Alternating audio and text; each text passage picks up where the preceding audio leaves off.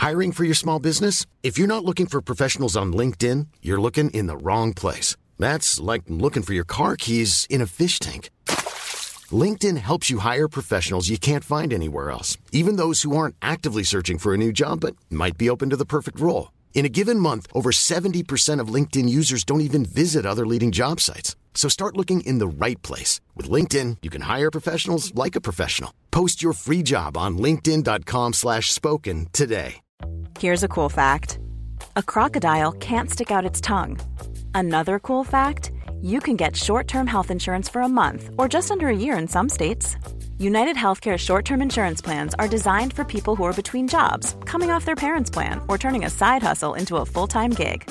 Underwritten by Golden Rule Insurance Company, they offer flexible, budget-friendly coverage with access to a nationwide network of doctors and hospitals. Get more cool facts about United Healthcare short-term plans at uh1.com. Hey, I'm Ryan Reynolds. Recently, I asked Mint Mobile's legal team if big wireless companies are allowed to raise prices due to inflation. They said yes. And then when I asked if raising prices technically violates those onerous two-year contracts, they said, "What the f*** are you talking about? You insane Hollywood ass." So to recap, we're cutting the price of Mint Unlimited from $30 a month to just $15 a month. Give it a try at mintmobile.com slash switch. $45 upfront for three months plus taxes and fees. Promo rate for new customers for limited time. Unlimited more than 40 gigabytes per month. Slows. Full terms at mintmobile.com.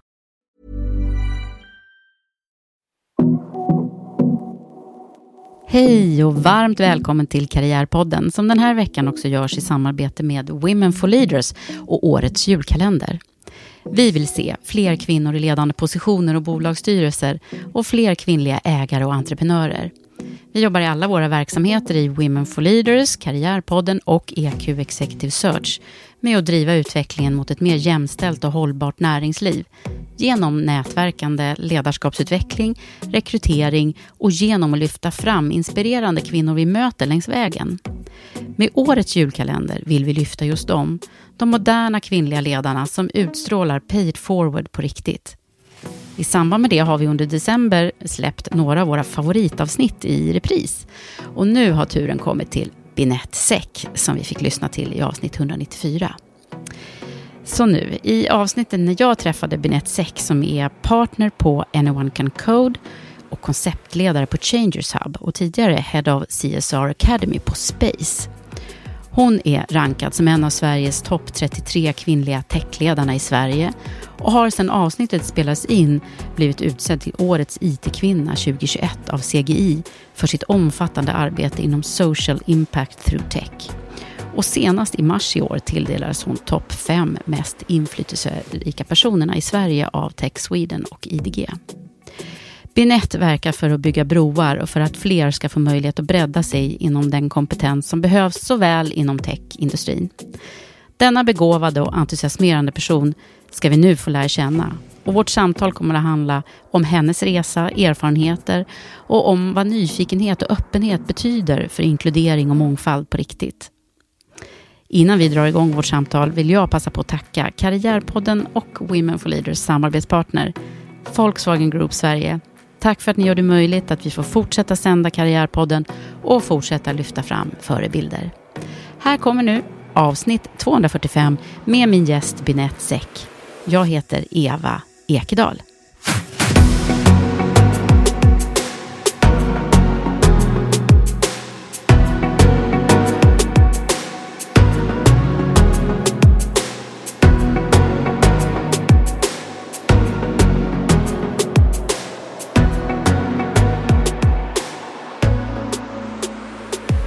Binette Säck, välkommen till Karriärpodden. Tack Gud, jag sitter här och skrattar liksom innan, innan vi ens har dragit igång. För att eh, det är lätt att göra det med dig. Tack detsamma. Det är faktiskt eh, ditt leende som smittar av sig just i det här läget. och, nej, men, och vi har testat mikrofonröster här och då Mm. började du och, och göra lite röstträning in, som man gör när man ska sjunga. Ja, exakt. Jag gör inte det. Jag gör inte om det. Ja. Ja, men det här med sång tror jag att vi kommer komma tillbaka till. Ja.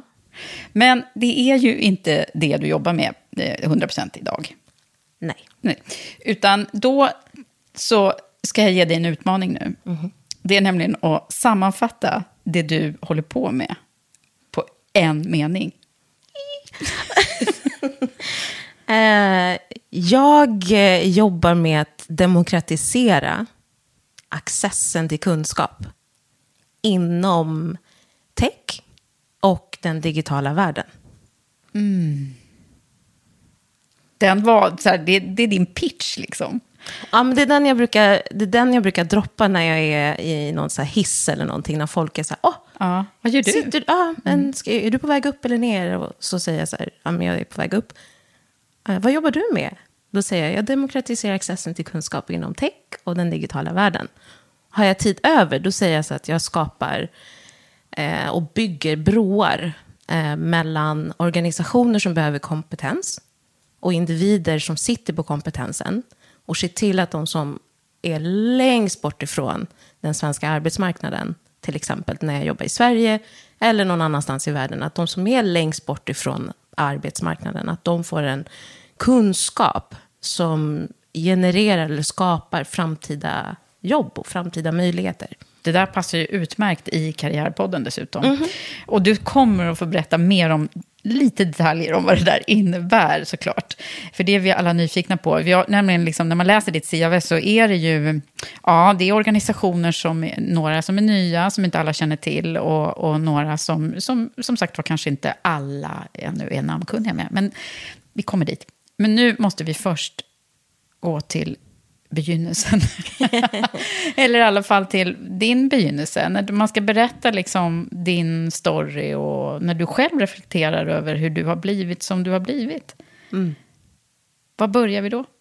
Jag skulle kunna börja med någonting som jag inte har nämnt förut. Och det är mitt namn, Binett, eh, betyder någonting. Ah, Och eh, jag har frågat, ställt frågan till lite män, människor, olika människor som pratar olika språk och så.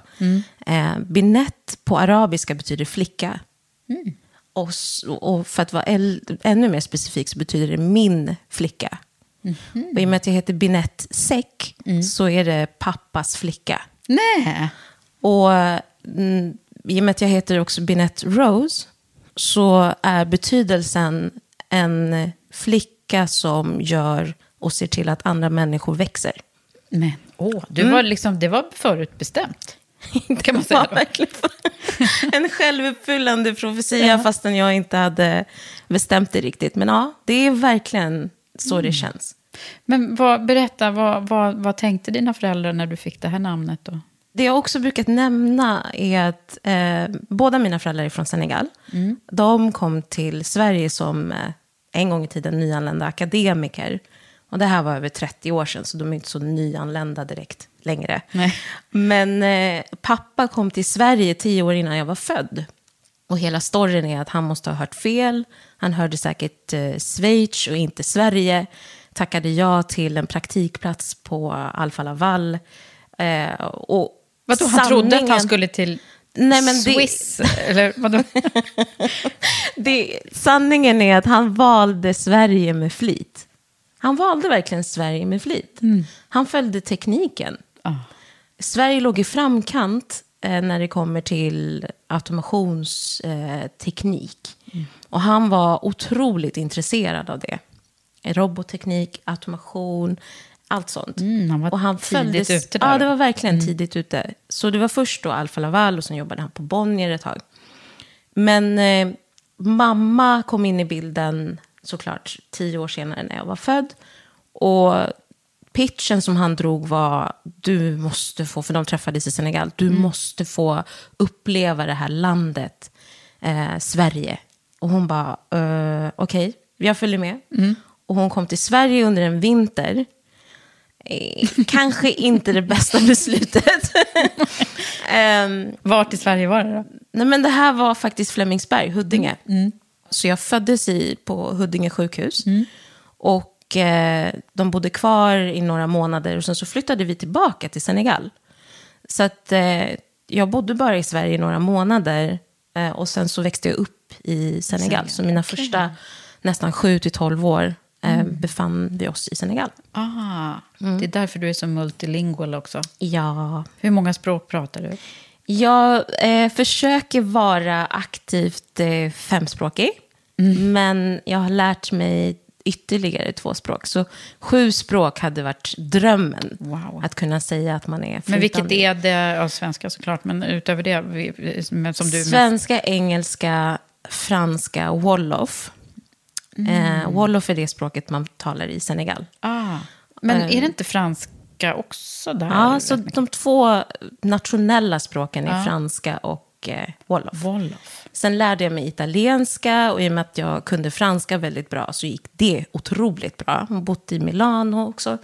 Eh, och sen så valde jag Mm. Gud vad mycket jag dem- inte har kunnat läsa mig till här känner jag. Nej, Milano också. Ja, eh, och efter de här, det här femte språket så insåg jag att åh, jag var så himla nyfiken på eh, språk som arabiska och mandarin. Eh, så jag bodde i Kina och kom hem för drygt sex år sedan. Jaha, Ja, och lärt mig. så du kan mig mandarin, också? Mhm. wow, men du skulle ju kunna jobba som språkprofessor istället för det här ingenjörsspåret som det ju blev då, eh, kan man säga. Och framförallt kompetensen inom ingenjörsröret. Alltså, vad, vad händer med en person när man är nyfiken och intresserad av teknik eller problemlösning? Och eh, bevara den nyfikenheten hela vägen igenom sin karriär. Och eh, det Och jag... språk är ju också en nyfikenhet. eh? Definitivt. Att man, så här, vad, vad heter det här på ditt språk? Alltså, jag menar, Ja, oj vad det har, oh, vad jag har lärt känna otroligt häftiga människor bara genom att ställa den frågan. Så här, jag heter Binette, betyder det någonting på ditt språk? Hmm. Jag tror att det, ja men du vet. Så, är, Eh, så är dialogen igång. så är dialogen igång och framförallt för mig, när jag förstod att språk handlade om perspektiv och hur du ser på saker och ting, då började jag verkligen se hur allting hänger ihop. Så liknelsen är egentligen den här fantastiska tavlan bakom dig till exempel. Vi Eh, ska ta kort på den sen. ja, Den brukar vara med här ibland. den, dis- den, eh, från den distansen jag befinner mig och står, eller sitter nu, det är svenska. Alltså svenska språket är väldigt generellt. Generella, vi är generella i vårt sätt att uttrycka oss. Det kanske vi inte tycker. Men om man jämför det med mandarin, så är mandarin pixlarna. Alltså du måste nästan stå så pass nära tävling, äh, tavlan Ja.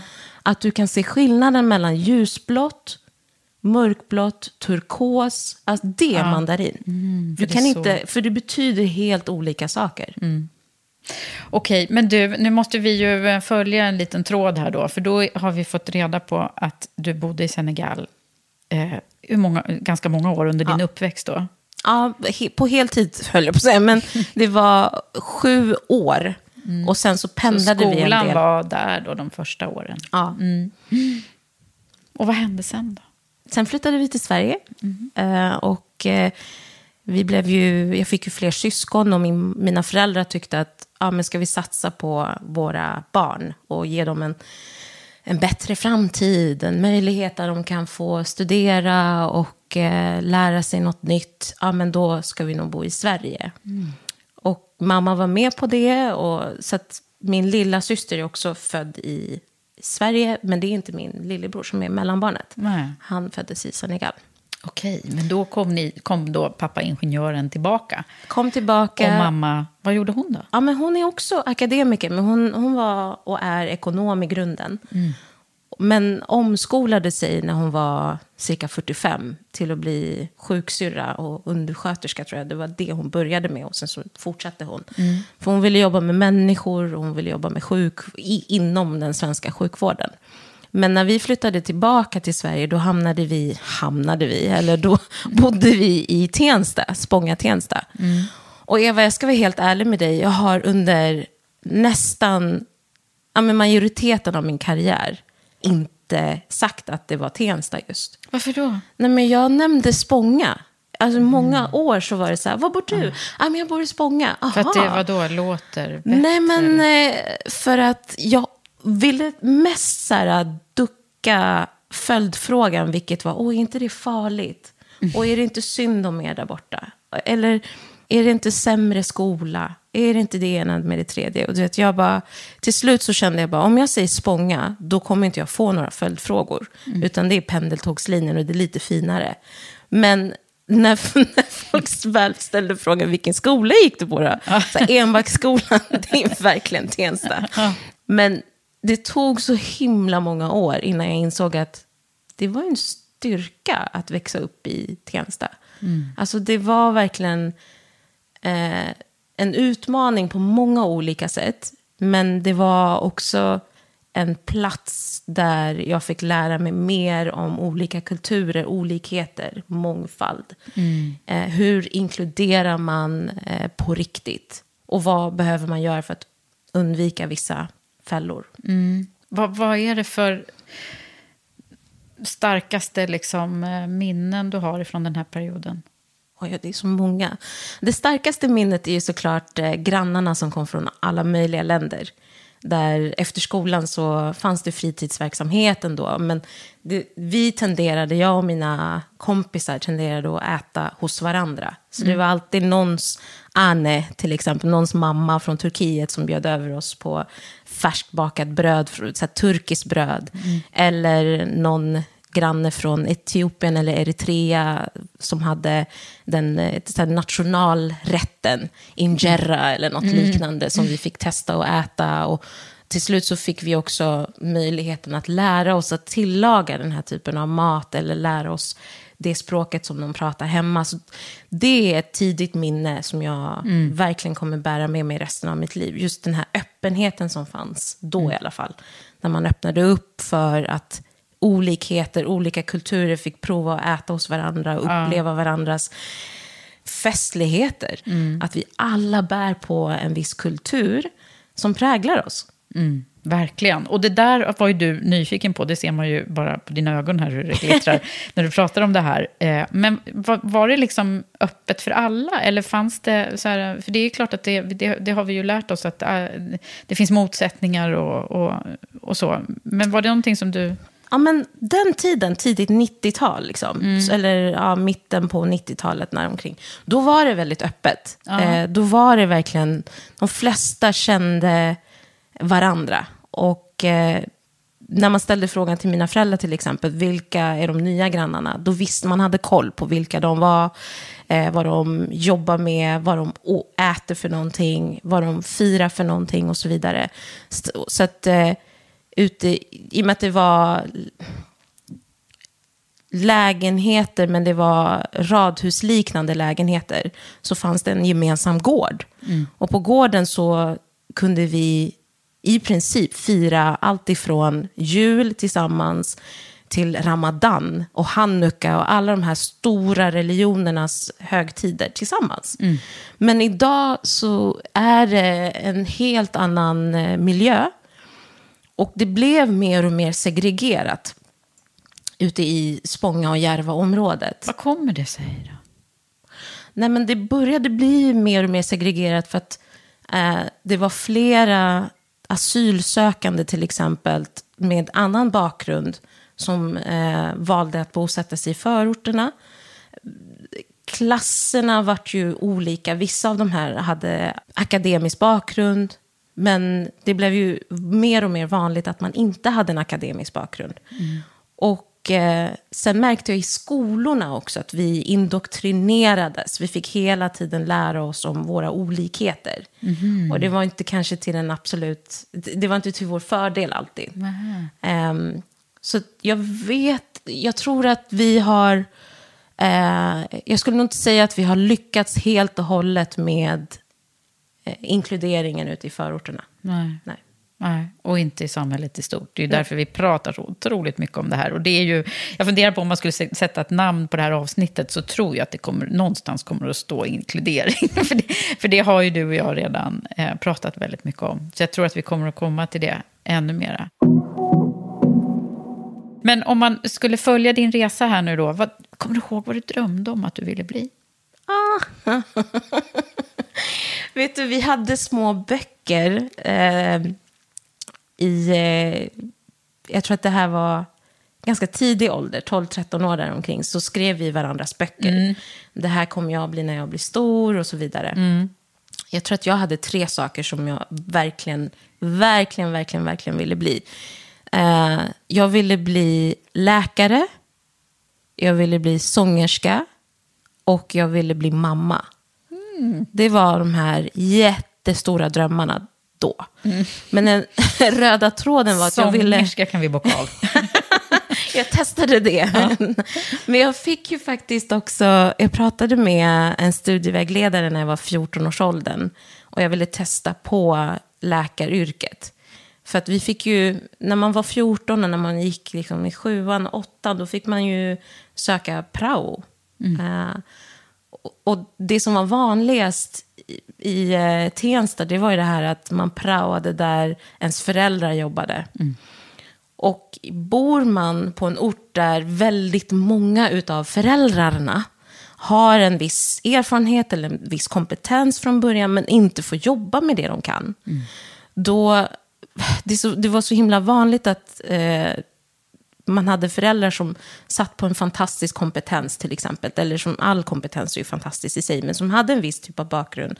Hade en viss typ av erfarenhet och så vidare. Som ett exempel, min pappa som var ingenjör Ja, från grunden. Och mamma med- som var ekonom. och- och- När vi flyttade tillbaka till Sverige, då fick de... Det var väldigt svårt för dem att få jobb och yrken eh, som matchade deras kompetens. Och det ser vi ju som ett jättestort eh, problem än idag bland nyanlända akademiker som kommer hit med eh, fantastiska CVn. Men om man bortser från CVt så kommer de ju hit med kompetens som vi i Sverige behöver. Verkligen. Och mycket på grund av den sna- snabba tekniska utvecklingen som har skett den senaste decenniet eh, så är det ju ännu viktigare att vi, att vi tar vara på det. Saknas ju så mycket. Läste jag Ja. häromdagen om rapporten som kom också. Ja, och Sverige är ju också en ganska... Om ens det så är vi ju 0,1 procent av världens befolkning. Så vi befinner oss i en ganska intressant tid där vi är globalt konkurrensutsatta. Så att eh, vi måste satsa på den kompetens och de människorna vi har. Men den tiden där, när jag var 14, så kände jag ingen. Jag hade ingen i mitt nätverk. Jag hade heller inga förebilder. Jag hade inte tillgång till läkaryrket. Eh, mina föräldrar eller grannarnas och kompisarnas, klasskompisarnas föräldrar, ingen kände någon som jobbade med det yrket jag drömde om. Nej. Och eh, mamma, ja, att vara mamma, det var ganska lättillgängligt. och, och sångerska, ja, det var för mig ganska lättillgängligt också. För att det jag fick höra hela tiden var, ja men sådana som du, eh, ja men du vet, sådana som du är jätteduktiga på att sjunga och dansa. Fick jag höra under hela min skolgång. Och jag undrade hela tiden, varför säger de sådana som du hela tiden? Och, och det är tillbaka till det här med indoktrineringen. Det vi fick lära oss att se på skolorna, men också eh, i tv var ju att eh, unga svarta killar och tjejer dansade, de sjöng och de var jätteduktiga på sport. Det var det vi såg. Ja. Och det var det vi också försökte påvisa, att "Nej, men det här är ju faktiskt bevis på att ni är duktiga på det här. Så för mig så var sången ganska lättillgänglig också, i och med att jag såg ut på ett visst sätt. Men det var ingen som frågade om jag drömde om att kanske eh, hålla tal istället. Vilket För att sjunga. nu. Ja. Det är ju ganska häftigt här. ja. Men eh, så blev det ju inte då. Och, men pappa måste vi... Vad, vad hände? Vad, fick han jobb? Nej, men pappa fortsatte. Han fick ju definitivt jobb. Båda mina föräldrar fick ju jobb. Men de jobbade inte, Inte med, med det de skulle de kunna gjort, skulle ha kunnat gjort. Mm. Så pappa jobbade inom transportindustrin eh, ända fram tills han tog, gick i eh, pension. Och mamma jobbar kvar som sjuksyrra inom sjukvården. Och apropå det här med covid-tiderna, hon är ju en av de här kvinnorna som bor ute i Järva, som bor kvar ute i Tensta och som jobbar inom äldrevårdsomsorgen. Och hon är över 60. Det är ett annat avsnitt. Ja, det är ett annat avsnitt. Eh, Men det jag ville berätta om läkaryrket, här, den här drömmen, bara för att dra parallellen, det är att jag gick till min studievägledare som 14-åring och sa att jag ville eh, testa på att praoa på Karolinska universitetssjukhuset. Och hon skrattade mig rakt i ansiktet och sa, det är ingenting för sådana som du. Ja. Och den känslan jag hade där och då, den minns jag så väl. Och det är nästan så att man måste hålla sig från tårar. För att det hade kunnat knäckt mig. För att jag förstod inte riktigt vad det betydde. Eh, men just i det ögonblicket så blev jag nyfiken. Och tänkte, hmm, hon kanske inte känner någon som jobbar på Karolinska. Du var, du var liksom för snäll där och tänkte att det, var, det finns en annan anledning. Nej, men du vet, majoriteten av de som råkar, råkar ut för det eh, i min barndom har, har använt det som en ursäkt till varför de inte jobbar eller kommit vidare i sin karriär idag. Ja. Men för mig där och då, jag tänkte bara att hon känner säkert ingen. Hon kanske inte kan hjälpa Och det är mig. därför hon inte kan hjälpa och det är dig. därför hon inte kan hjälpa mig. Eller, eller så är det för någon annan anledning. Men, Men vad hände med dig då? då när... nej, men jag ringde till Karolinska Universitetssjukhuset, till växeln. Och sa, hej jag heter Binette, jag är 14 och bor i Tensta.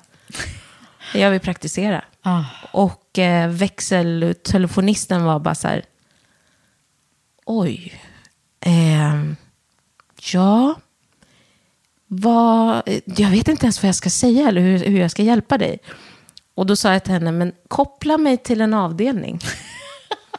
Åh, vad bra. Ja. Och hon kopplade mig till reumatiska avdelningen. Och jag fick prata med en sjuksyrra som var så här, "Nej, men ja, men praktik, det gjorde jag också, men jag är liksom, det gjorde jag 20 år senare. Eh, Du verkar lite för ung. Men låt mig få prata lite med eh, vår överläkare. Och han, eh, han, tog, han tog emot mig med öppna armar och var så här, hon kan få praktisera hos oss i en Åh, månad. det är din första sponsor. Min allra första, mitt allra första exempel på att det börjar med nyfikenhet. Du behöver inte alltid veta vart du är på väg eller vad ett yrke handlar om eller vad en typ av kom- kompetens eller kunskap handlar om. Utan det räcker med att du är nyfiken. Det var mitt första goda exempel på det. Men också gott exempel på vad som händer med dig som individ när du har en handledare. Någon som bara ja, men, öppnar upp, som du har gjort med ditt otroligt vackra hem. Och bara öppnar dörren och säger välkommen in. Det som händer med...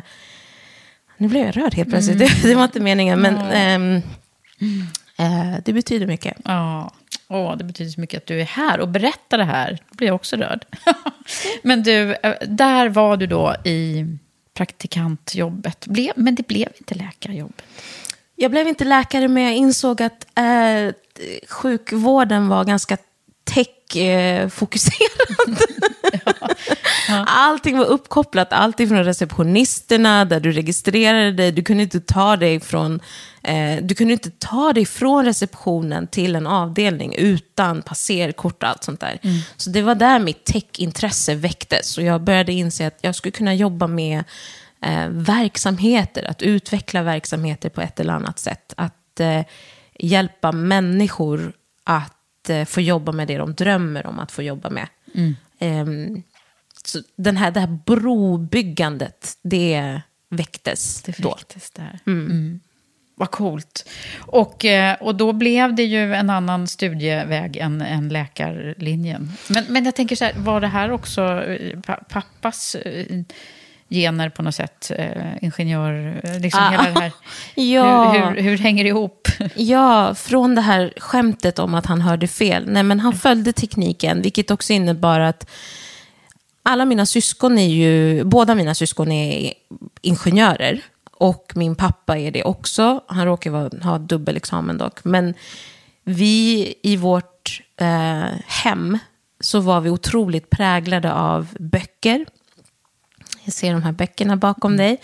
Ehm, så han, i och med att han jobbade på Bonnier ett tag så transformerade han om vårt lilla hem i Tensta till ett levande bibliotek. Så alla rum, mitt sovrum, brorsans sovrum, deras eh, och hela matsalen och vardagsrummet var fylld av böcker. Från golv till tak, från vägg till vägg.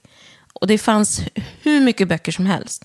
Och vi, eh, jag växte upp eh, i en miljö, men också i ett hem där jag som tjej inte alltid fick vara ute och, och var ute sent på kvällarna och hela den biten. Så jag spenderade kopiöst många timmar i mitt rum. Bland Eh, böckerna. Och bland böckerna. Och läste otroligt många böcker. Och Så det att har kunskap liksom har varit, det, det hade du med dig verkligen ifrån. Ja, men jag såg det inte som kunskap. Jag såg det som nyfikenhet. Jag såg det mer som så här, åh, undra, undra vad den här personen har att berätta. Undra vad, den här, vad det här livsödet leder till. Så det är Eh, det nyfikenheten verkligen som det. bär dig framåt. Och så kan vi ju se då när vi tittar i ditt CV, Chalmers blev det sen. Läste där och sen gick jag vidare till Uppsala och blev projektledare, vilket är min spetskompetens. Och jobbat som internationell projektledare. Eh, gick tillbaka till Jönköpings tekniska högskola för att läsa eh, export och affärsmannaskap, som är min andra spetskompetens kan man säga. Och eh, fick jobba med rekrytering, vilket också är en sån här... Det var Det är min, händelse. vi har ju lite gemensamma intressen där i det. Ja, men, men du, sen så, vi, vi måste snabbspola igenom ditt CV. Jag vet att vi skulle kunna sitta här nämligen i flera timmar och prata om varje grej, men det går ju inte. Utan vi måste ju snabbspola och då tänker jag, vad, om du själv liksom skulle så här, ringa in, vad har varit, om man tittar på den här första delen, liksom, vad, vad är det som har varit de viktigaste faktorerna i din yrkesmässiga utveckling där? När du sen kom igång och jobbade? När jag väl kom igång och jobba, då... Jag sökte ett jobb som intervjuare. Eh, och jag tyckte så här, wow, här kommer jag få en chans att eh, göra som du gör. Ställa frågor till människor och få lära känna människor. Och det var svensk läkarrekrytering och jag mötte vdn där och han var så här, nej men vi ska satsa på dig. Du ska bli rekryteringskonsult. Och det hände otroligt fort. Och då fick jag chansen att rekrytera specialistläkare till den svenska och Mm, Så du norska var sjukvården. lite så här, du fick ihop den där Ja, ja, ja. läkardrömmen. Ja, ja visst.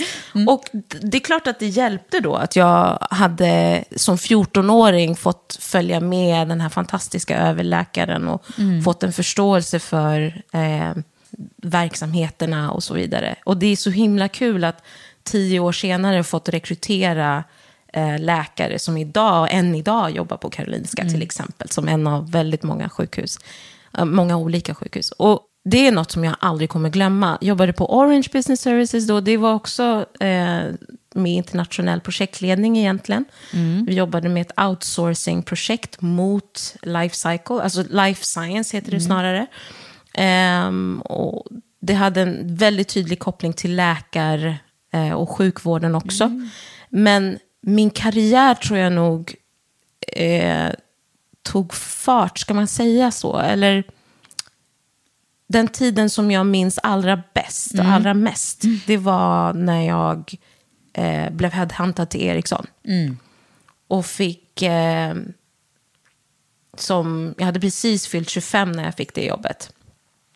Och det starkaste minnet jag har var, eh, jag satt i den här intervjusituationen, Cecilia, som hon hette, som intervjuade mig, var så här, nej men av alla som jag har träffat så kommer vi välja att gå vidare med dig. Och jag sov ju inte den natten, för jag trodde att det var en dröm. Jag tänkte så här, sa hon verkligen så? Kan det betyda att jag har fått jobbet? Och när jag sen fick reda på att jag fick jobbet och mitt passerkort och allting, då gick jag fram till receptionen varje dag i typ en månads tid. Och försökte övertyga dem om att jag, att jag jobbar där. Jag jobbar här. Hej, jag heter Benette, jag För jobbar vadå? verkligen För här. det- det var så- Nej, men det var så overkligt, för att Ericsson hade ju sitt eh, huvudkontor i Kista. Och Kista, för alla som har vuxit upp i Järva och Tensta vet att vi brukade vallfärda till Kista galleria, för det fanns inte så mycket att göra. Nej. Men liksom, här, Järvafältet eller Kista centrum, det fanns typ inte så mycket annat. Nej. Och ehm, det, det man gjorde, eller det jag gjorde när jag var ung, var att jag brukade åka buss från Tensta till Kista. Fram och tillbaka. Och åka förbi de här fantastiska bolagen, stora IT-techbolag. Du vet ju själv vilka Ja, det var som satt där ute. verkligen. Allt från Akalla hela vägen till Kista. Men känslan som jag gick och bar på som ung var, även fast jag hade pager och så småningom en mobiltelefon, så kände jag inte riktigt att jag någonsin skulle få ett jobb där. Varför då? Så att från det var- bussen så bara tittar man ut och tänker, jag kommer aldrig få jobba där. Mm. Jag vet inte ens vad de där människorna jobbar med där inne. Det, det fanns ett gap mellan, förståelsen för vad de här stora globala företagen jobbar med som ung. Det fanns också ett gap kring, ja, men kan verkligen jag, en tjej från Tensta, få ett jobb där? Och när jag väl fick jobbet så återigen så var jag ju en av de här få tjejerna, mörkhyad, du vet, från förorten Tensta, eh, att ha fått jobba på Ericsson. Och ehm, jag tror det tog mig typ en månad innan jag förstod att okej, jag behöver faktiskt inte gå fram till receptionen och fråga. Till slut så var det verkligen så här, när jag kom in så sa de så här, hej Binette, god morgon Binette. Så, så när jag väl gick förbi där med någon chef eller någon kollega så var de så här, men gud, hur, hur, hur kommer det sig att de vet vem du är?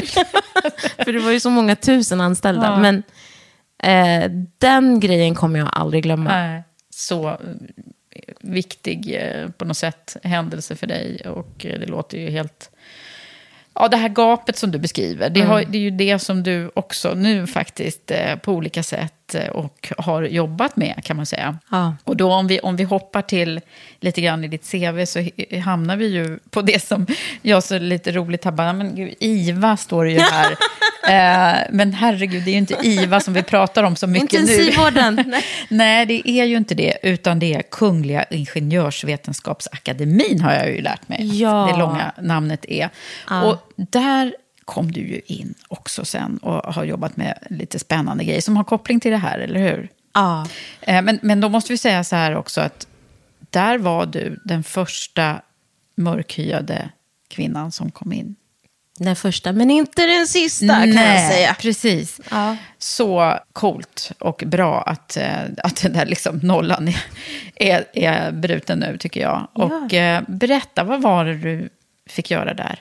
Det var ett eh, regeringsinitiativ, eller två eh, regeringsinitiativ, och eh, där vi hjälpte ungdomar och nyanlända akademiker att komma in på den svenska eh, arbetsmarknaden. Och det kände jag igen mig i, såklart. Ja, det har ju så Att- mycket koppling till det du just beskrev, tycker jag. Det är ju liksom klockrent. att eh, återigen kompetens behövs. Och det har skett en otroligt snabb teknisk utveckling. Sverige är definitivt eh, utsatt för global konkurrens. Vi vet att 90 procent av framtidens jobb kommer att vara ICT-relaterade, alltså tech-relaterat. Men för mig som ung och från förorten så kände jag att det var otroligt svårt att hitta förebilder kring nästa steg. Vad, vilka yrken ska jag välja? Vilka yrken ehm, lirar med mig som person och mina värderingar? Mer än att det ska lira med hur jag ser ut. Och eh, jag känner också igen det i att mina, båda mina föräldrar var ak- akademiker och en gång i tiden nyanlända. Och att få jobba med den här frågan, det var... Det betydde mycket för mig som person, men det betydde också väldigt mycket i min profession. Och det lirar fortfarande helt och hållet med mina värderingar, att hjälpa människor, att bygga broar, att skapa möjligheter. Att det börjar med, om man vill göra samhällsnytta så kan man göra det genom individen. Och att hjälpa individer att bygga relationer som så småningom får en effekt på organisationer. Så att de här fyra nivåerna av förändring eller utveckling och så vidare, det kan man göra på fyra olika sätt. Men jag tror att det börjar med dig som individ. Verkligen. Och det, det är ju så mycket som, just när vi pratar inklu- inkludering, som, som jag tycker att, eh, att det kommer tillbaka till det. Eh, sen så att man, att man vill hänga upp det på organisatoriska förändringar och så. Eh, och ledarskapet, ja, men det är ju alla individer oavsett. Alla är ju ledare eh, över sig själva. Eller hur? Men de här åren då, för det var ju ganska många år som, Ja. Som du jobbade där. Ja. Och vet du, det starkaste minnet jag har var såklart eh, lyckan. Att bara få se och få uppleva den här lyckan mellan eh, det som kan hända i mötet mellan en individ som har sökt till en praktik och får praktik. Vilken dröm. Att du får jobba med det, du egentligen, det, det som egentligen skulle ha tagit dig fyra, fem år efter en eh, eh, civilingenjörsexamen till exempel, eller högskoleexamen. Att de här bolagen som du föreställer dig att där skulle jag vilja jobba imorgon, att du kan jobba där idag. Eh, och förflytta det perspektivet, att du måste inte kunna allting. Du kan faktiskt jobba med någonting och göra en förändring här och nu, baserat på nyfikenhet.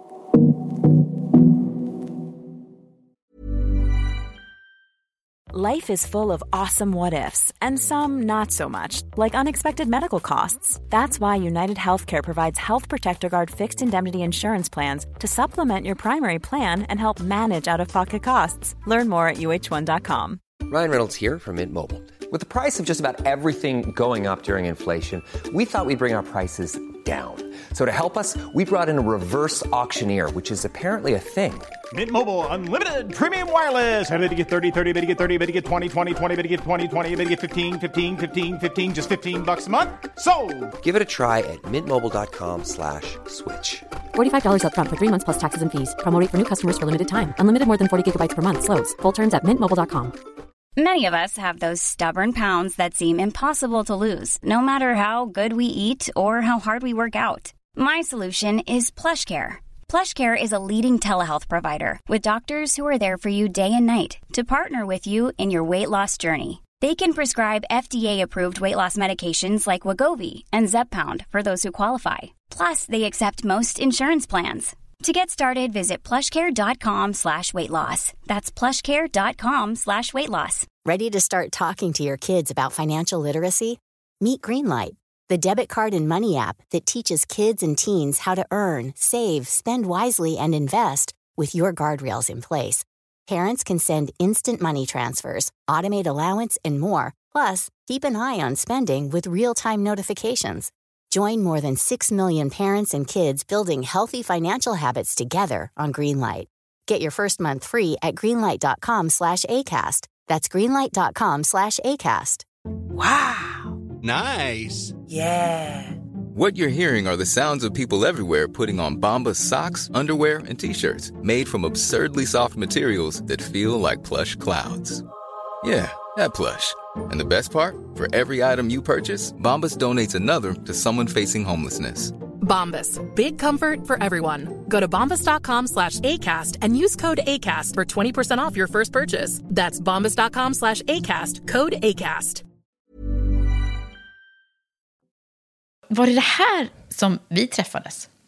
Det var ju när du var på, Ja, på I, ja, IVA, ja, fast inte då IVA, inte intensivvårdsavdelning, utan Kungliga Ingenjörsvetenskapsakademin. Vet du, vi träffades då. Jag var så himla nyfiken och intresserad av nätverkande och så vidare. Jag blev bjuden, jag kanske får nämna det, att jag var bjuden utav Ja, Dell var det. Dell. Dell hade en, eh, en, en kvinnolunch, typ. Women in Tech, tror jag, lunch. Ja, Någonting. någonting sånt. Och eh, det var 150 utvalda kvinnor typ, som fick delta på den här lunchen. Och eh, jag, hade en jätte, jag har en väldigt god vän, hon är fortfarande en god vän, men hon jobbade tidigare på Dell som bjöd in mig på, den här, på det här tillfället, Amina. Och hon, hon var så här, Binette du måste komma. Och ja, jag är så tacksam för att när jag väl dök upp där, eh, jag gick ju omkring med tankarna, för då hade jag jobbat i ungefär ett och ett halvt år eller någonting med här, den här regeringssatsningen och så. Och jag gick och tänkte, jag måste, jag måste göra mer. Eh, För jag hade jobbat med internationellt och inom, med internationella bolag och globala företag och så. Och valde sen att ge tillbaka till det Sverige som hade gjort så mycket för mig. Och det var det jag fick göra genom Teknik och jobbsprånget till exempel. Men jag kände ändå att åh, jag behöver få göra ännu mer. Och jag visste inte riktigt på vilket sätt jag skulle kunna göra mer. Och in kom jag där på, var vi på Annexet? Ja. Precis, vid Globen. Då ser jag att du är på scen. Och eh, Shanna är moderator typ. Ja, vi körde Ja, ni ju var ihop, båda moderator. liksom. Ja, Ja. just det. Ni pratade om ämnen som andra brukar prata om, men ni gav konkreta exempel. Ni hade också Pewdiepies mamma som ett exempel. Hon var ju en Precis, av Johanna många Kjellberg gäster. var på, på scenen också. Ja, och för mig var det, det skapade så många nya fönster i mitt huvud där jag kände att wow, det här kommer jag bära med mig resten av mitt liv. Och så vann du ju en Jag tävling. en det kommer jag tävling. ihåg nämligen, att vi gjorde någon nätverksövning, för det var runda bord och sådär. Man Ja. skulle, Vad var det man skulle göra? Man skulle samla så många, man skulle lära känna dem vid bordet. Ja, vi var placerade i de här, eh, det var bord på 10-15 pers ungefär. Mm. Och hela tävlingen handlade om att man skulle memorisera så många namn som möjligt. Och jag tog på mig då som person att jag skulle komma ihåg namnet, men jag skulle också komma ihåg företaget de jobbar på. Och jag vann den tävlingen ja, i alla fall. bäst av alla Och 150. jag fick en bok. och jag minns när Shanna var så här, äh, hon tittade på mig medan jag läste upp alla namnen och så bara, äh, men jag tycker att du ska få den här boken. Och jag var så skitglad över att ha vunnit den här tävlingen. Och den här boken har ju varit mitt, eh, mitt alter ego nästan. Jag har alltid slängt fram den i möten som jag har haft i min tidigare roll, men också nuvarande roll. Med allt ifrån när jag har suttit i kungamiddagar. för det har du gjort också. eh, När jag var talare på eh, Nelson Mandela Day i, i Sydafrika. Har tagit med mig den till Etiopien.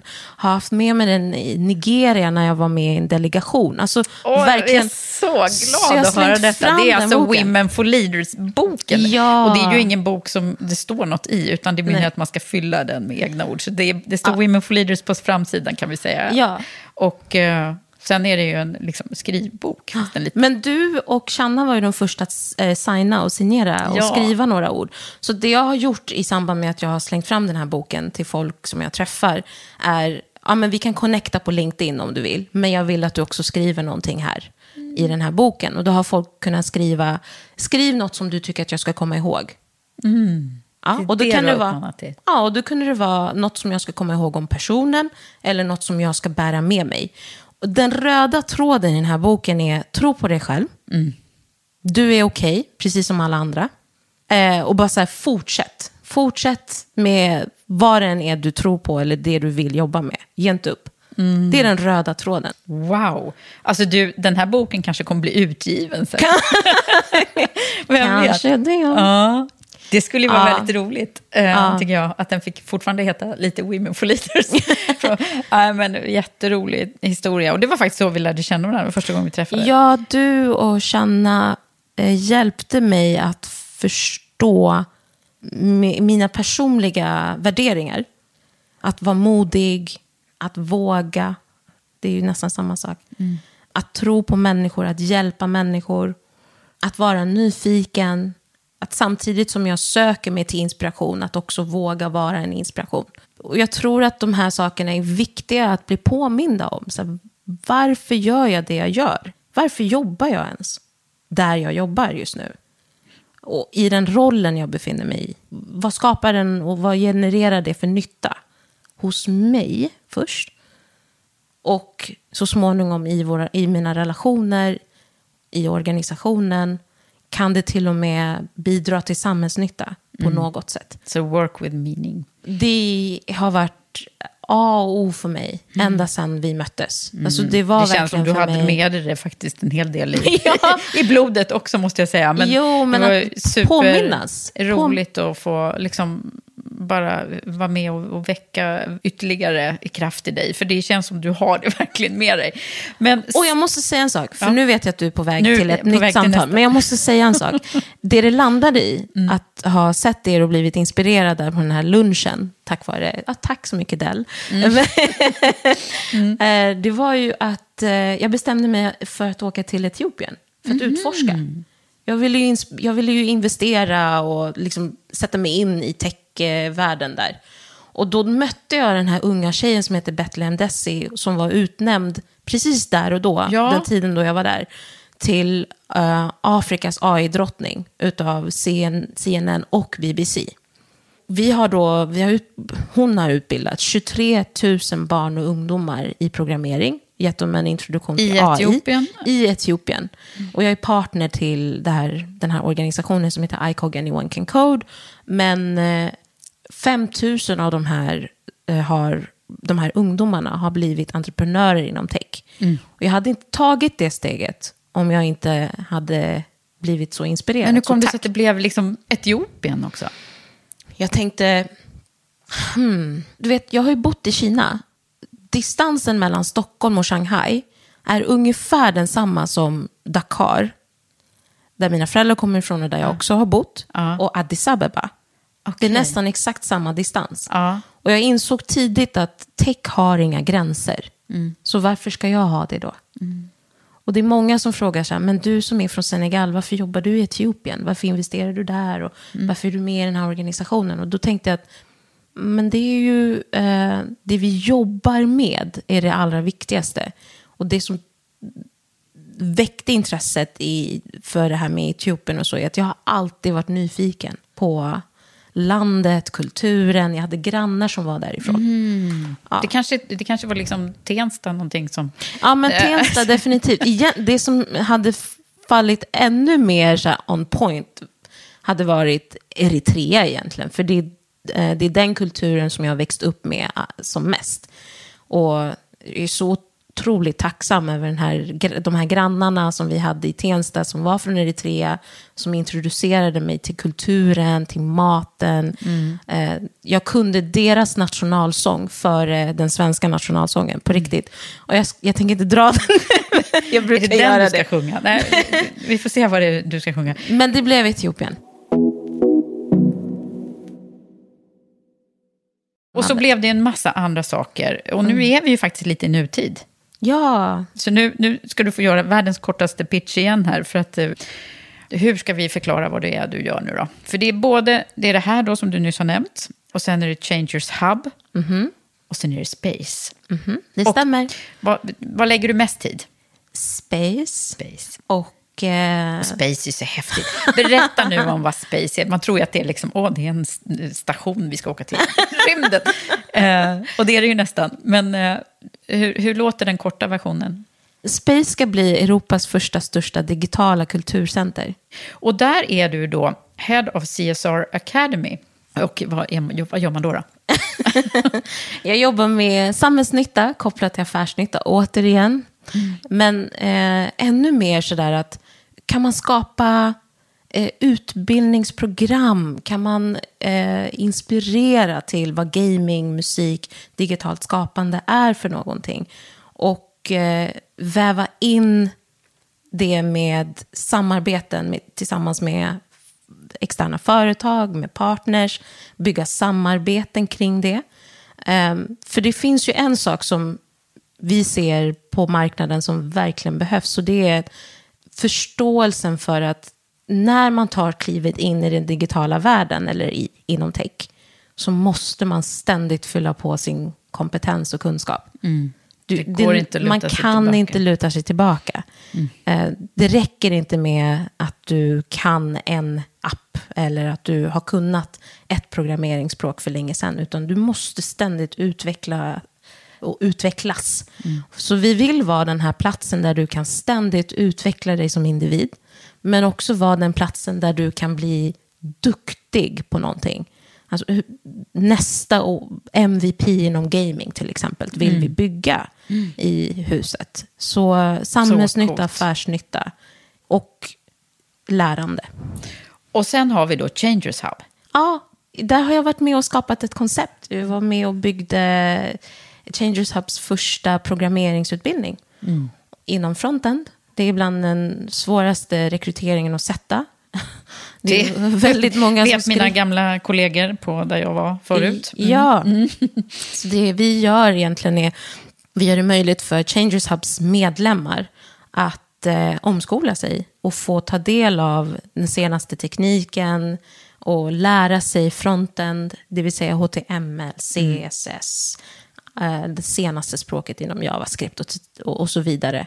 Och eh, det här gör vi också då tillsammans med IT och telekomföretagen som är en av partnerserna och B3 också.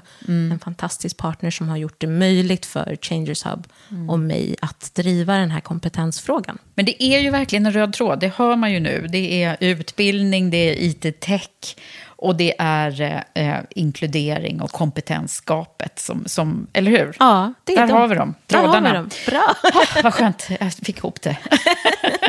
Nej, men du Vinette, jag känner att vi har så mycket mer att prata om. Och det, det som jag känner att jag skulle vilja ha ännu mer av dig, det är ju, det är ju att fånga liksom dina upplevelser och hur vi kan dra lärdom av det som har liksom präglat dig från eh, dina yrkesverksamma år eller under livet helt enkelt. Mm.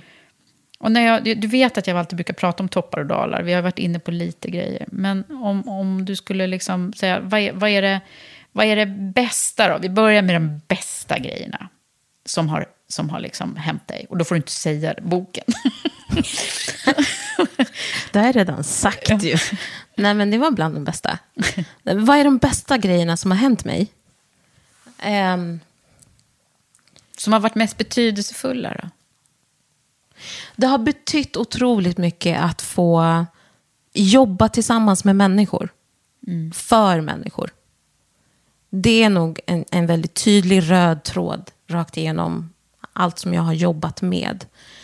Och det är definitivt i linje med mina värderingar också. Att verkligen så vara där för människor, hjälpa människor. Mm. Um, ett exempel på, ett så gott exempel på den absolut bästa dagen tror jag var när eh, jag var bjuden till en eh, högtidssammankomst i min förra roll. Och eh, då var det som så att jag fick i uppdrag att läsa upp gästernas namn. Så vi hade 200 specialinbjudna gäster mm. från alla möjliga länder du kan tänka dig. Från Japan, Kina, Tyskland, Finland, alla möjliga. Som skulle få träffa prinsen, mm. prins Carl Philip. Mm. mm.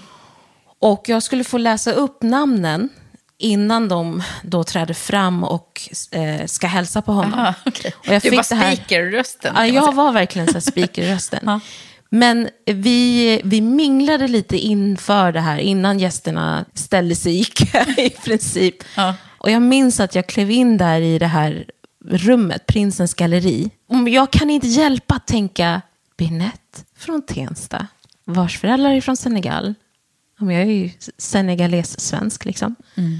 Befinner mig i det här ögonblicket just nu. Det är helt otroligt. Mm. Vad är oddsen liksom?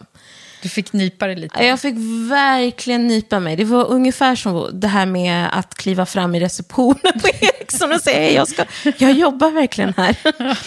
alltså, gå fram och prata med prinsen som är så, verkligen så här människomänniska. Mm. Älskar människor, otroligt trevlig. Ja. Mm. Och vi fick mingla lite, vi pratade i typ 20-25 minuter innan gästerna kom. Mm. Och en grej som han sa till mig då, det har jag bärt med mig resten, ja, det bär jag med mig nu. Eh, vi pratade om kompetens. Mm. Och han sa så här, eh, det som är enkelt för eh, dig kan ju vara väldigt svårt för mig. Och det som är väldigt svårt för mig kan ju vara enkelt för dig. Mm. Och då drog vi det här exemplet att jag läser ju upp gästernas namn. Mm. Um, för att jag kan det. Ja. Och på grund av att jag kan olika språk. Och, så det, det mm. blev ju så himla naturligt att jag kunde läsa upp deras namn ja. på ett sätt som de känner igen det. Mm. Ja. Och vi pratade vidare om liksom det här med att det spelar ingen roll vad det är för uppgift. Utan du gör den uppgiften för att du kan det. Mm. Man ska inte lägga en värdering i städerskan eller receptionisterna, snarare tvärtom. De mm. gör det för att de kan det, de är bra på det. Mm. Det är också en kompetens. Verkligen. Det ska man vara stolt över. Och det över. pratade ni om. Ja, mm. det pratade vi om. Mm, att man ska ge alla människor den respekten man förtjänar. Verkligen. Och man ska som ledare vara försiktig med den ledaren som hälsar och morsar och är jättetrevlig bara mot styrelsen. Mm och alla andra är helt obetydelsefulla. Jag tror att då är man helt fel mm. ute som ledare. Ja, verkligen. Och nu svarade du nästan på den frågan som jag brukar ställa som kommer ifrån min samarbetspartner, nämligen Volkswagen Group Sverige, som handlar om just inkludering som vi pratar så mycket om och, och exempel på inkluderande ledarskap och vad det är. Och det där var ju ett väldigt bra exempel, men du har ju förstås ännu fler ha liksom en grundprincip utöver värderingarna på bolaget. ha en grundprincip att behandla alla människor med, eh, på ett värdefullt sätt. Och ni vet, det, här, det, mest, det äldsta som man har hört är ju så här, behandla andra så som man själv vill bli behandlad och så vidare. Vi vill alla bli behandlade på olika sätt. Ja. Vi vill bli behandlade på olika sätt. Så prata med människor. Det är ett exempel. Fråga så vad de- Mm. konkret, fråga människor eh, kring vad de har för personliga resor, vad har de för stories, vad, vad går de och bär på för erfarenheter till exempel. Nu kanske det är så att man inte har all tid i världen att ägna sig åt tusentals medarbetare. Men ha det som en grundprincip att jag ska behandla alla människor med värdighet. Och jag ska se till att människor som jobbar på mitt bolag känner sig välkomna.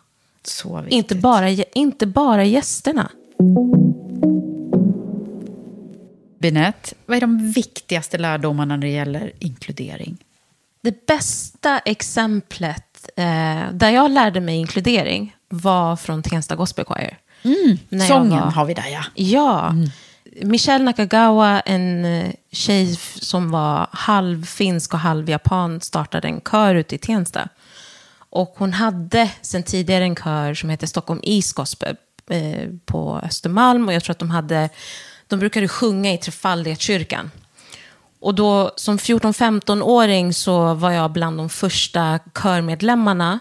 Och det var verkligen det bästa exemplet på hur man inkluderar. För att det spelar ingen roll om du var kristen, muslim eller buddhist, om du var ateist, om du var agnostiker eller någon annan ostiker.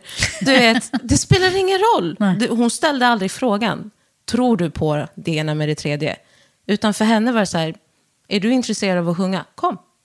Är du, vill du veta vad en gospelkör är för någonting? Kom och lyssna. Åh, det är min drömgospel alltså. Åh, Och det var verkligen den absolut bästa. Lyssna på Tensta Gospel Choir och hur duktiga de har blivit nu. Alltså under ledningen av Sedwin. Det, jag menar, det går inte ens att beskriva. Han är så duktig. Och bara så här, som ung att få åka från Tensta till Östermalm och sjunga. Eh, och tvärtom att de som gick i kören på Östermalm som var något äldre än oss, de åkte ner till Tensta och vi sjöng tillsammans. Många, många år senare så ledde jag och det var där jag fick chansen att leda eh, på det sättet. att Mm, vad hände med dig där då? Som, Det som hände person. med mig var att i ledarskapet, eh, som är kopplat till sång och musik och framförallt kör, så lär man sig att tenorerna behövs lika mycket som sopranerna, altarna och bas. De alla behövs. Och eh, när man sjunger i kören så vet man att min röst behövs just nu. För annars är det ingen kör. Och det fanns inget ego i det. Nej. Att hörs min röst mer än någon annans. Det är ingen kör.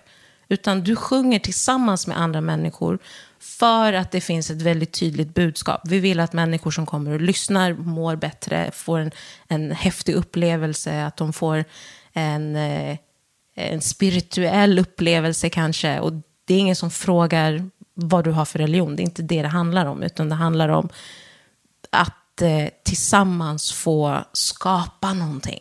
Och det var det jag fick lära mig där. Att hjälpa kören att få sjunga tillsammans genom att varje individ kände sig behövd. mm, precis, det är ju jättebra när man kan spegla det med en organisation. Det är ju Ja. liksom samklang och samarbete på allra Ja. högsta nivå. Och att eh, om det är någon som sjunger falskt, det är ju ingen i kören som säger så här, du får inte sjunga, Nej. du får inte vara med. Nej, Eller hur? det funkar att, att vara lite... Ja, men man säger istället så här, för det kommer jag ihåg i början, när jag kände mig väldigt osäker, så var det alltid, jag hade alltid någon bakom eller bredvid eller framför mig som sa så här, ta i lite. Jag hör inte dig. Mm, för du var lite för Säg din försiktig. mening. Ja. Och eh, de sökte ganska tidigt, Michelle sökte en, eh, en tjej som skulle ta leaden till Oh Happy Day. Och jag tog den när jag var typ 15. Jag har en sån här gammal videoinspelning. Oh, happy. Och jag, det var första gången jag sjöng inför en publik och jag jag visste att om jag tar det här, då har jag verkligen tagit vatten över huvudet. För jag först och främst är helt eh, outbildad. Jag har aldrig gått i en eh, musikklass eller musikskola. Har aldrig pluggat musik överhuvudtaget. Men eh, att sen få leda kören tillsammans med orkestrar och, sak- och grejer när jag inte ens kan läsa noter. Då förstod jag att jag hade en talang. Och fick för första gången utöva den. Känns som en till sponsor här i henne som såg dig också. Ja, definitivt. Och de är många. Jag kan säga så att det i sig är ett eget avsnitt. Mm. Alltså alla de här människorna som hjälper m- människor att komma vidare i livet. Eller hur? Men du, Binette, jag antar att det finns stunder i ditt liv som har varit, precis som för oss alla andra, svåra. Och sånt som har satt, satt sig i oss på olika sätt. Vad, vad är det för någonting som kommer upp i ditt huvud när jag, när jag frågar efter det? Det dyker upp så många eh, saker, skulle jag nog säga. Så många situationer eh, som har varit otroligt svåra för mig. Och det, till att börja när, när jag gick i eh, högstadiet. Då hade vi utvecklingssamtal. Eller jag var eh, i ett samtal tillsammans med min pappa. Och den här läraren som säger, Binette, hon är så snäll, hon är så trevlig. Och hon är nästan som en extra lärare. Men jag kan inte ge henne toppbetyg. För att hon är en svart, icke-svensk tjej. Va? Ja.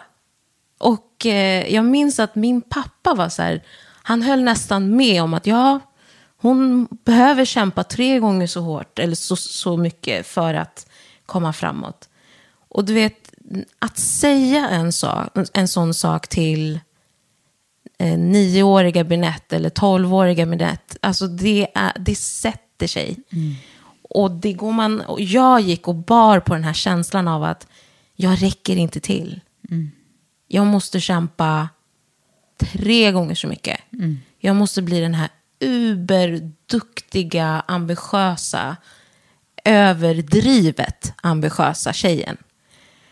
Och det är klart att det hände senare i livet när jag, kom, jag är lite av en idéspruta. Liksom.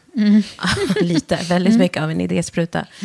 Eh, har, det har skapats situationer där jag kommer på en fantastisk idé och eh, har inte fullt ut haft en chef förrän nu, thank God, som ser det här som en möjlighet för mig att växa. Utan de har bara tänkt, åh, det här är en fantastisk idé som jag kan ta och bygga de- vidare på. Ja, den gamla klassikern. Eller, du vet, om, ju- om jag berättar för ledningsgruppen att det här är min idé, då får jag... Eh, Du har liksom hjälpt andra och, och indirekt då, ja, men du vet, jag har inte riktigt sett det som något negativt för att jag har tänkt att jag räcker inte till. Och jag tror att det är väldigt många unga tjejer som går och bär på den känslan. Unga killar också för den delen, som bär på den känslan att jag räcker inte till. I'm not enough. Eh, jag måste göra så Ännu mycket mer. mer. Jag måste göra ännu mer och det måste vara perfekt. Men nu är ju du inte den här unga tjejen längre. Så, nu är du så här lärdoms... Du har ju så mycket kunskap som du kan dela med dig av, som du gör här nu också. Mm. Men vad skulle bli dina liksom, summerande ord här nu? För nu har vi kommit till slutet på den här podden. Vad, vad är det du vill skicka med? För du vet, ett av våra ledord i Women for Leaders och i Karriärpodden är ju pay it forward. Eh, och du har redan sagt massor med bra saker, men om du skulle bara så här, vad är det viktigaste som du vill skicka med till andra? att eh, mångfald är ju ett sånt här ord som vi slänger oss med. Eh, diversity, det är viktigt med olikheter, det är viktigt med olika perspektiv och så vidare. Men jag skulle vilja skicka med att inkludering är destinationen. Mångfald är bara första hållplatsen. Att få in olikheter, det är ju en sak. Mm. Men inkludering handlar om hur man faktiskt hanterar olikheterna. Vad händer i rummet? Och i dynamiken, vad händer i vår kultur när vi är olika? Och ett exempel är det här med, vi kanske vill ha en AV. Eh, och om man är i, i den här organisationen så kanske man bara är van vid att umgås med människor som är lika likasinnade, som har snarlika eh, livsstilar och så vidare, som kanske till och med bor granne med, grannar med varandra. Bjuder du in en person som tänker annorlunda, som kommer från en annan miljö, som kommer från en annan kultur, eh, tänk ett extra steg längre då. Inte, ta inte allt för givet. Att, nej, men det är klart att när vi bjuder in en, eh, en religiös person, att den personen helt plötsligt ska börja dricka, om det nu är så att det Mm. inte är en del av eh, personens värderingar eller Mm. livsstil. Eller eh, det kan finnas en individ som inte har tillgång till en båt. Ja, men bjud inte över folk till en plats där man måste åka båt, till exempel. Och det kanske låter otydligt, men det handlar om att bemöta människor när de ändå är olika, på olika sätt. Det där tror jag är en jättebra tanke och jag tycker inte alls den är otydlig. Eh, för att det, det är ju så här, man måste ju eh, acceptera människor för, de, för de, det de är och vad de står för. Och, och ändå kunna samverka med Mm. varandra. Så att dra nytta av varandras olikheter istället i Mm. grupperna. Ja. Och det här med drickandet som ett exempel, du behöver inte vara religiös för att inte dricka. Nej. Eller tvärtom. Nej. Utan det handlar mer om att lära känna och eh, vara accepterande. Och det är en del av inkludering. Vidette, när man, när man nu tittar på din karriär så här, när jag har fått höra allting som har hänt och, och där du befinner dig idag, så sitter jag och tänker på så här, ja, undrar vad hennes mamma och pappa tänker och känner nu. De måste ju vara oerhört stolta. Mm, när du ställer frågan så klappar mitt hjärta av någon anledning, även Ja. fast vi har suttit och pratat en stund. Men jag vet att min mamma tänker ah, att det var värt det. Den uppoffringen som hon gjorde för över 30 år sedan. Deras varför, varför de valde Sverige och bo i Sverige och fortsätta bo i Sverige var ju att skapa bättre förutsättningar för barnen. Eh, och jag tror att hon tänker, det var värt det. Det var värt det för mig att jobba som städerska, även fast jag är civilekonom. Som Jag blir mest så 20-25 arg år. när man hör. Liksom. Hon hade inte ens fyllt 30 då, tror jag. Mm. Eh, att det var värt det att jobba som undersköterska inom äldrevårdsomsorgen. Jag minns tidigt minne när hon kom hem ibland och var så här ledsen över att folk kallade henne för lilla svarta Sara istället för hennes riktiga namn. Och eh, jag tror att hon känner att det var värt det att eh, få se att man visst kan skapa bättre förutsättningar för någon annan och framförallt för sina barn. Mm. Min pappa, han är jätte, jättestolt såklart. Och han brukar hela tiden säga så här, men jag visste det. Ja, han brukar faktiskt Mm. Visste säga det så här, från början med Är du namnet?" förvånad? Är du förvånad? Mm. Så här, när jag kom hem med någon så goda eller tråkiga nyheter så brukar han alltid säga, är du förvånad? Mm. Jag visste det. Och det här är bara början, säger han också. Mm. Och eh, fastna inte i snacket, brukar han också säga till mig. Mm. Fastna inte i snacket. Det är bra att du pratar och att du står på scen, men fortsätt jobba, fortsätt Mm. göra och prata kring resultatet. Bra. Heja pappa också, tycker jag. Där. Mm. Det är så, det, jag instämmer med det. Det är så bra. Jag med. Tack snälla Binette för att du har varit med mig här i Karriärpodden. Och hoppas att du gillade det här avsnittet. Stort tack till dig som har lyssnat på mig och min gäst Binette Säck.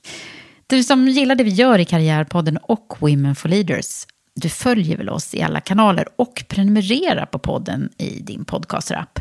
Och vill du stötta oss så får du gärna gå in och stjärnmarkera och skriva en kort recension i podcasterappen.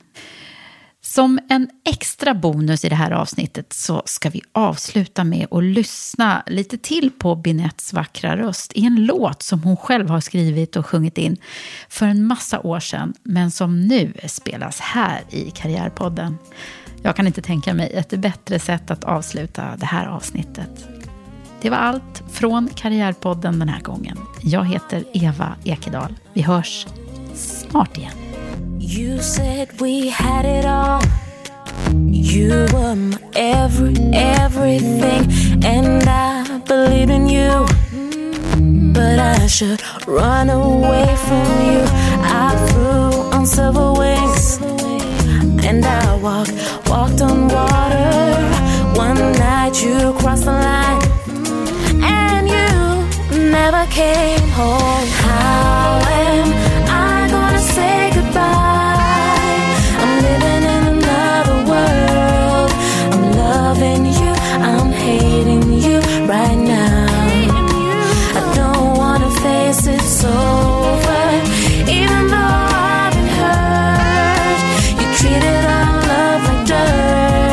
I'm loving you pinned, you right now.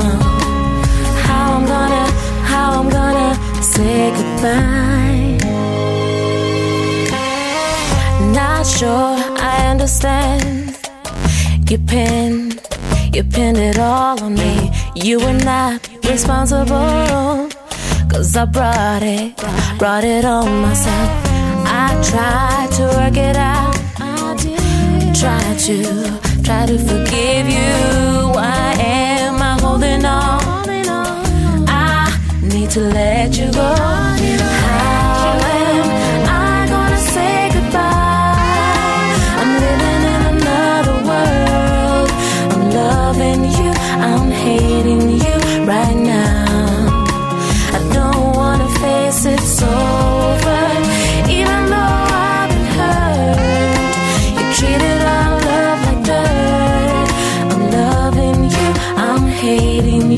Right now.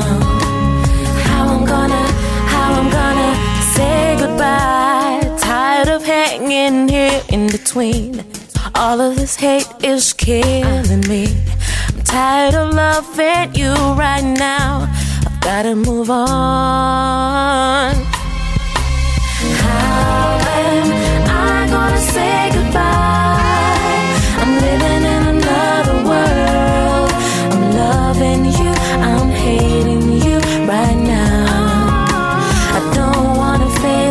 Oh.